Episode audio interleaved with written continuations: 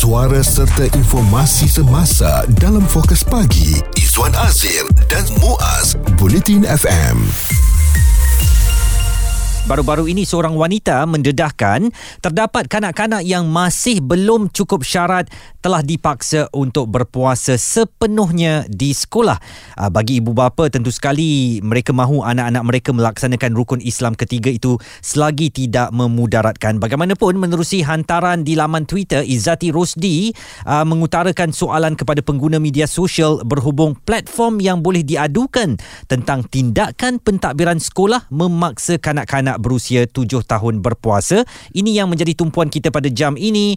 Apakah murid tahun 1 wajar dipaksa untuk berpuasa? Dan kalau dilihat kepada latihan untuk berpuasa itu tidak memaksa sama sekali. Memang dari dulu kita diajar untuk uh, berpuasa setengah hari, hmm. uh, berpuasa pada beberapa jam uh, terawal ya. Jadi saya rasa apabila ada setengah sekolah yang um, sama sekali uh, memaksa ataupun tidak menyediakan ruang untuk anak-anak kita ni makan menyebabkan anak-anak kita kita ni kadang-kadang rasa malu ya Izwan sebab uh, kalau di sekolah anak saya alhamdulillah kan untuk tahun ini dia kata okey siapa tak berpuasa menu di kantin masih lagi dia buka. Betul. Uh, jadi kepada mereka yang nak makan. Ada setengah sekolah yang langsung tak menyediakan langsung tahu untuk menu ni. Maksudnya kalau nak makan uh, boleh makan dekat dulu. Saya ingat tahun lepas makan dekat satu bilik yang telah pun ditentukan uh, ada yang kata makan di tandas uh, makan ya? jadi uh, kena bawa bekal eh. Dan oleh kerana itu kadang-kadang murid-murid ni dia dah tak lagak tapi sebab dia malu kepada kawan-kawan dia dia sanggup berpuasa dan akhirnya mereka pingsan. Dan saya fikir ini mungkin satu tindakan yang agak ekstrim kalau kita mengarahkan para pelajar baru berusia tujuh tahun, baru kecil sangat, budak sangat tujuh tahun tu darjah satu kan kita nak suruh mereka berpuasa daripada sahur sampailah waktu berbuka puasa. Kalau kita tanya jujur diri kita dahulu pun mungkin hanya akan berpuasa penuh pada darjah tiga atau darjah empat mm-hmm. setelah beberapa tahun kita dilatih untuk cuba menghabiskan uh, puasa Ramadan kita dengan habuan kalau uh, Izwan habis puasa 30 hari Mm-mm. abah bagi RM30 duit raya yeah. kita pun sukalah RM30 pada waktu Happy. tu banyak kan Mm-mm. dan ini mungkin sepatutnya menjadi pengajaran juga atau panduan kepada kita bagaimana kita nak mengasuh anak-anak kita supaya membiasakan diri dengan ibadah Ramadan. Dan uh, daripada rentetan di Twitter tersebut wanita tu telah pun menyeru dan menggesa Menteri Pendidikan Fazlina Sidik supaya memantau sekolah-sekolah terbabit. Dan ini reaksi daripada Menteri Pendidikan sendiri. Uh, jadi saya fikir kita ambil uh, jalan yang terbaik sebagaimana anjuran agama bahawa puasa ini bertahap ya mengikut kemampuan kanak-kanak. Kanak-kanak ni yang belum wajib berpuasa uh, jangan dipaksa tetapi diasuh bagaimana mereka um, maknanya menghormati orang yang berpuasa. Uh, rakan-rakan yang tidak berpuasa harus disantuni. Uh, dan juga hikmah-hikmah puasa itu mesti uh, ditanam sekaligus dan kami juga melakukan tinjauan pendapat di Twitter at Bulletin FM. Jika anda seorang guru, adakah anda akan memaksa murid tahun 1 berpuasa? 68% memilih bergantung kepada keupayaan pelajar berkenaan. 26% memilih tidak sebab mereka belum wajib untuk berpuasa di bulan Ramadan. Dan 6% memilih ya untuk melatih mereka berpuasa penuh di bulan Ramadan. Isu terkini dan berita semasa hanya bersama Izwan Azir Azir dan Muaz Bulletin FM. Kita nak kejujuran daripada mereka lah kan. Saya hmm. ingat balik masa anak saya masa mula-mula berpuasa dari satu dulu uh, tak sempurna. Hmm. Um, tak ada yang full, ada yang juga yang tak full tapi saya tak memaksa lah sebab bagi saya uh, kita kena memberikan sokongan juga bila sampai separuh akhir eh separuh akhir pula separuh separuh tengah hari tu kan dia dah nampak muka dah uh, apa sampai macam tak larat kita pun tak sampai hati. Hmm. Jadi kita ucapkan tahniah kerana berjaya mengharungi setengah hari tu. Dan uh, sebenarnya yang menimbulkan polemik sekarang ni adalah tindakan sesetengah ibu bapa dan ada sekolah yang mahu para pelajar semuda darjah satu lagi untuk menyelesaikan ibadah Ramadan komplit 30 hari. Kesian hmm. anak-anak tu ya. Apabila mereka ni baru patutnya melangkah ke alam persekolahan, mereka baru nak kenal dunia ni dan dah dipaksa supaya ibadah Ramadan mereka kena selesaikan uh, 30 hari. Saya rasa tak wajar lah. Mereka ni belum sunat pun. Hmm. Jadi kita boleh berlembut sedikit dengan mereka dan berikan memberikan uh, cara mendidik yang baik untuk membiasakan mereka dengan ibadah puasa. Kita nak bersama dengan seorang guru, Cikgu Said Yusri. Um, apakah ada kes-kes yang mungkin cikgu pernah dengar di sekolah-sekolah mana yang memang memaksa para pelajar supaya berpuasa uh, sepenuh hari?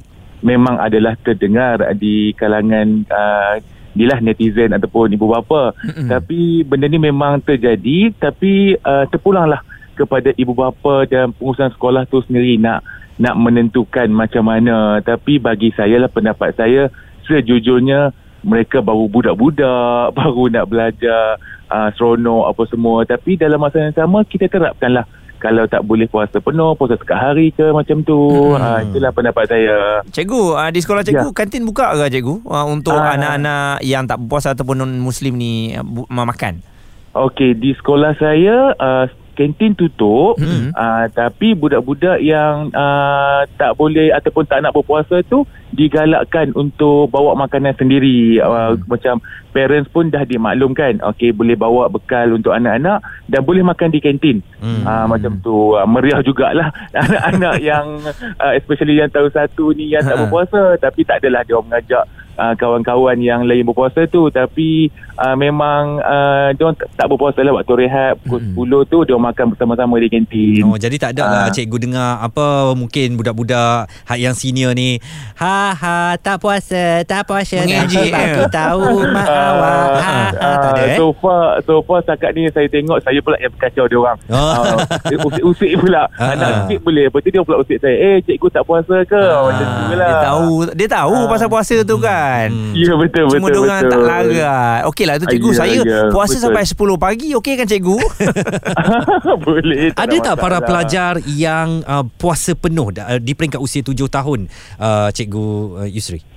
Okey betul uh, Setakat yang sep- sepanjang 12 tahun saya mengajar ni Memang ada yang dah berpuasa penuh Hmm. uh, Dari uh, umur 6 tahun lagi Dan bersambung pula uh, tahun 1 Memang ada yang berpuasa penuh Dan saya pun kagum lah Dengan uh, ketabahan dan ketahanan budak-budak ni Wah. uh, Bila co- contohnya hujung-hujung Masa nak cuti raya tu uh, uh, Cikgu-cikgu ada yang tanya Siapa yang puasa penuh? Ha, ramai yang angkat tangan juga Mm-mm. uh, So cikgu-cikgu pun kata Okey siapa puasa penuh Dapat duit raya banyak ah, Macam Ah, tu lah no? Ah, Bagi tapi reward dekat ada. orang. Ya betul Uh, tapi tak mengapalah kalau depa nak puasa yang yuk pun Ha-ha. ni memang Eh, umur mereka kan. Ya betul Ah, betul. Bagi saya kalau boleh tu kita utamakan solat lima waktu dulu. Ah, betul. Yang tu kita nak orang kata apa benda Suburkan. yang uh, rukun rukun kita kan. Hmm, yang so, pertama. datang pula uh, rukun uh, tu datang pula dengan puasa. So slowly lah orang kata kan. Betul. Macam tu.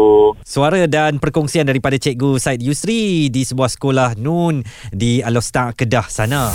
Fokus pagi Izwan Azir dan Muaz komited memberikan anda berita dan info terkini Bulletin FM.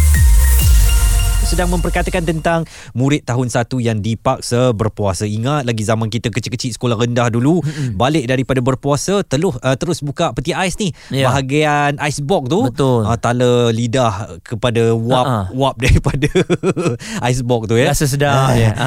Ah.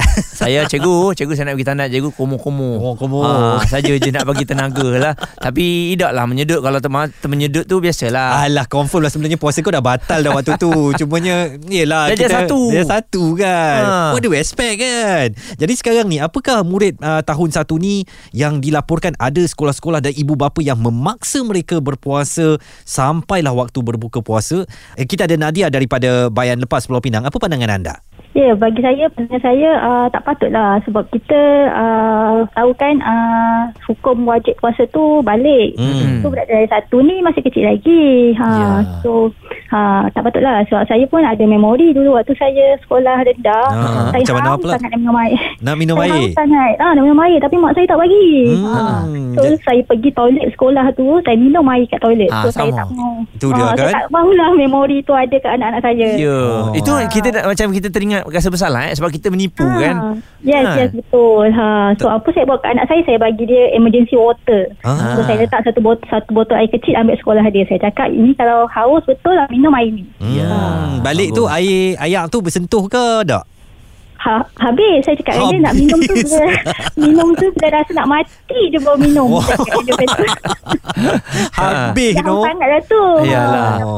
Tapi baguslah maksudnya kita nak mendidik mereka jangan uh, tipu kita daripada kecil Mm-mm. ya. Ha, ya Ah, betul. kan? Dah lagipun sekarang ni utara duk panas satu macam kan? Ya betul. ha, Hmm, dia sebab punya menyengat tu kesian kat anak-anak kecil ni. Betul. Bagi saya uh, puasa tu nanti dululah. Yang penting uh, solat, solat Ya. dululah. Mm-mm. Uh, tapi solat tu ada satu masalah juga. Ah, iaitu? Sebab anak sebab anak saya dia pergi sekolah tak pakai tudung. Okey. Ah, jadi saya cakap dengan dia uh, awak kecil lagi tak ada aurat boleh dia solat tak pakai tudung Oh. tapi dia, bila bila dia pergi surau cikgu dia rotan pula dia sebab solat tak pakai tudung Alah. Itulah kadang-kadang cara nak mendidik anak-anak kita ni jangan terlampau kerah sangat lah. Cara dah berubah dah. betul. Dok rotan-rotan ni takut dia trauma pula. Oh, dia kata aku nak Ya, semayang pun kena rotan kan. Ah. Esok baik aku tak nak tak buat langsung. Jadi uh, Ah. panggilan lah kepada para pendidik kita juga ya supaya janganlah terlalu bertegas. Yalah. Budak-budak baru nak belajar solat, baru nak belajar puasa, kita bimbinglah dengan baik dan mereka tu belum akil balik pun kan. betul aurat pun belum ada ha, balik pun belum lagi Betul. Dan uh, kalau habis puasa ada upah ataupun duit raya yang nak diberikan ke Nadia? Oh, uh, ada jugalah. Saya janji nak bagi dia basikal baru. Ah. Tapi macam tak lepas je ni. Dah Betul, kalau air air bekalan apa ni pun sampai habis kan. Tak apalah. Habis je. Ha, Mama bagi tayar je. Seronok eh bila dengar ibu bapa sendiri berkongsikan uh, bagaimana anak-anak mereka ni cara latihan emergency water. Hmm, Ah. kan kita ingatkan dia sip sikit-sikit sajalah kan? Sebab emergency kan? Ya, minum ya. sikit-sikit. Oh punya sebotol kau dia habiskan Saya saya tengok Izwan Anak-anak kita ni Dia tak tahu nak menggunakan uh, Energi ataupun tenaga. Mm-mm. Sebab tu saya kata dengan anak saya Walaupun dia dah tiga Saya kata jangan gunakan tenaga tu banyak sangat. Maksudnya berlari Betul. uh, Turun naik tangga. Tu Mm-mm. penat tu. Dia tak Ha-ha. penat masa tu. Bila balik rumah kejap lagi habis. Betul. Lepas tu Ha. dia merayu-gayu kat kita. Lapar. Daga Lama lagi ke? Kita pun nak buat macam mana kan? Kesian. Pendapat, komen serta perbincangan fokus pagi Izwan Azir dan Muaz Bulletin FM. ada laporan bukan laporan secara formal lah tapi di Twitter ada ibu bapa uh, yang meluahkan rasa tak puas hati apabila anak mereka ni dipaksa untuk berpuasa. Mereka tak dibagi option dan akhirnya anak dia pengsan ya. Jadi uh, tindakan ini uh, nampaknya telah mendapat respon daripada Menteri Pendidikan mm-hmm. dan Wabi Fazlina sendiri menjawab uh, memang tak ada paksaan pun kalau nak mengajar mereka berpuasa ni biar secara berperingkat. Kita ada Nur Asmawi Abdul Mutalib Seorang bapa. Apa pandangan anda Cik Mawi? bagi saya uh, untuk uh, pelajar tahun satu saya rasa better tak digalakkanlah untuk uh, berpuasa. Tapi kadang-kadang parents ni dia nak didik untuk uh, belajar puasa. So saya rasa uh, sebenarnya tak, tak ada isu lah. Cuma setahu saya di sekolah anak saya memang uh, kantin dibuka. Hmm. Kantin dibuka Ah, dan so, ah, uh, so saya pun dah remind anak saya kalau kata nak uh, tak, uh, memang pagi tu memang dia akan sahur macam biasa mhm. So uh, uh, bila bila waktu petang dia tak uh, dia letih so saya kata kalau tak tak, tak nak puasa pun pergi kantin beli makanan je. Hmm. Anak Cik Mawi umur berapa? Darjah satu. Oh masih tujuh tahun ya. Mm-mm. Dan Ah, uh, ya. apakah tahun ini baru digiatkan usaha untuk belajar berpuasa itu ataupun dah dimulakan uh, pada usia yang lebih awal lagi? Uh, saya memang darjah satu.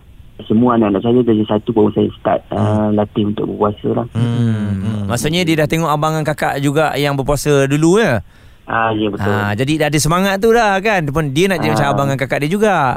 Betul betul. Ha. Cik Mawi Cuma kadang-kadang dia orang uh, sekolah petang uh, darjah satu sesi petang. uh-huh. Jadi pukul 12.50 dia kena pergi sekolah. Uh, maksudnya time rehat tu dalam pukul 2, pukul 3 tu memang saya dah uh, alert lah.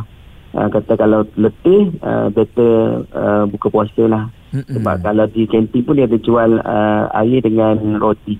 Hmm. Oh. Dan apa reaksi Cik Mawi apabila ada gesaan daripada ibu bapa yang mahukan kantin sekolah ditutup selama selama bulan Ramadan ini untuk menghormati para pelajar Islam yang berpuasa? Uh, saya rasa macam tak fair lah kepada uh, pelajar sebab pelajar tu kalau darjah 3, darjah 4 mungkin darjah besar dah 10 tahun tu dah besar dah. Hmm. Tapi kalau umur 7 hingga 8 tu saya rasa tak relevan lah untuk dia berpuasa.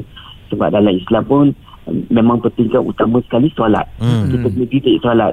Uh, so puasa ni dia just dia tahu apa itu apa ni uh, kepentingan uh, puasa macam mana uh, berpuasa kan. Hmm. Uh, so saya rasa kalau uh, untuk permulaan ni better kita ambil masa macam contoh 8 uh, 6 jam dulu. Ya. 5 jam dulu. Ha, so di peringkat umur yang sesuai saya rasa better umur 10 tahun lah. Itu Mm-mm. pandangan pandangan saya lah sebab kadang-kadang parent ni uh, uh, biasalah Malaysia ni netizen ramai Ya. so kalau kita cakap nanti uh, jadi ni kan Betul. So, Cara saya- masing-masing ya. Dia kata betul. ni anak saya. Ha, anak saya Ah, betul, hebat. betul. Ha, ya. sebab parent sekarang ni dia uh, lain macam sikit. Ya. so uh, kalau saya pandangan saya memang saya better uh, darjah 3 darjah 4 kena wajib berpuasa lah. Hmm. Uh, tapi darjah 1 darjah 2 tu kita ada kelonggaran uh, cuma kita nak mendidik dia untuk dia tahu uh, puasa tu macam mana uh, kalau dia boleh teruskan untuk satu hari uh, okey lah sampai sampai berbuka kira Alhamdulillah lah. Betul. bonus untuk kita lah parent. Izzuan, saya melihat kan uh, dia macam tak standardized kan untuk semua sekolah. Ada kantin buka, ada kantin tak buka. Uh, jadi sebab itulah sekarang ni ada kekeliruan. Berdasarkan tweet yang dikongsikan oleh Zati, uh, rata-rata ada yang membuat uh, ni jugalah luahan katanya anak saudara dia tak dibenarkan makan hmm. dan kalau bawa bekal tu kena nyorok-nyorok, botol air pun kena letak betul-betul dalam beg. Saya rasa macam dia kata takut nanti kawan lain nampak macam tak puasa, dia pun terpengaruh.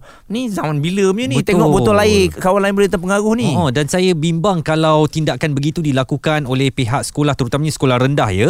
Mungkin rakan-rakan yang bukan beragama Islam menganggap ini suatu paksaan dalam mm-hmm. agama kepada anak-anak kecil. Balik, you know ah, mami, mm. very pity lah that boy. Almost pengsan also but Ha. cannot eat because puasa. Islam ask them to do puasa. Mm. Uh, jadi kita tak mahu memberikan gambaran yang salah terutamanya kepada para pelajar bukan beragama Islam. Jadi tak perlulah saya rasa tindakan sampai minta tutup kantin, para pelajar tak boleh makan. Mm-mm. Kalau nak makan pergi sorok lah dalam bilik store ke dalam Betul. tandas ke. Ini saya fi- uh, perkirakan satu langkah yang agak ekstrim Muaz. Bincang, debat dan pendapat bersama personaliti TV dan radio. Izwan Azir dan Muaz Fokus Pagi di Bulletin FM. Memperkatakan tentang nasib murid-murid tahun 1 yang dipaksa berpuasa satu tindakan yang tidak bijak satu tindakan yang tidak mementingkan pendidikan kepada anak-anak kita.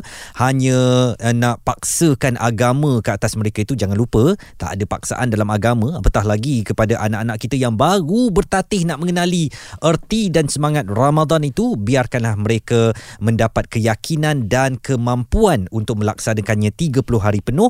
Tetapi darjah satu ni kita berlembutlah sedikit Mm-mm. dengan mereka Apatah lagi kalau tadika ya dan juga para sekolah dan uh, kalau kita lihat mungkin cabarannya berbeza sikit lah sebab anak saya sekolah pagi. Hmm. Uh, jadi bila tengah hari petang tu dah boleh berehat eh. Betul. Ah, ini cabaran yang anak sekolah petang. Hmm. Oh dia baru nak mula pukul 12 pukul 1 tengah hari tu tu waktu paling penat tu. Terutamanya kalau dia bangun pagi tu bangun awal. Mm-mm. Ha, jadi saya rasa itu cabaran yang berbeza bagi sesi persekolahan. Jadi kalau nampak dalam pukul 3, pukul 4 mereka dah dah layu kan. Satu je, anda hilang uh, dia punya tumpuan. Mm-mm. Apa yang anda ajar pun tak sampai. Ha, dan kemudian uh, membuatkan dia tak ada semangat nak berpuasa. Dan saya yakin uh, anak-anak kita ni dia akan sentiasa ada cabaran dalam diri dia. Oh kalau kawan dia berpuasa hari ni penuh, one day dia pun nak berpuasa juga. Dan uh, saya terhibur melihat satu video yang uh, tular baru-baru ni. Um, Daphne I. King, bagaimana hmm. beliau mendidik anaknya untuk berpuasa.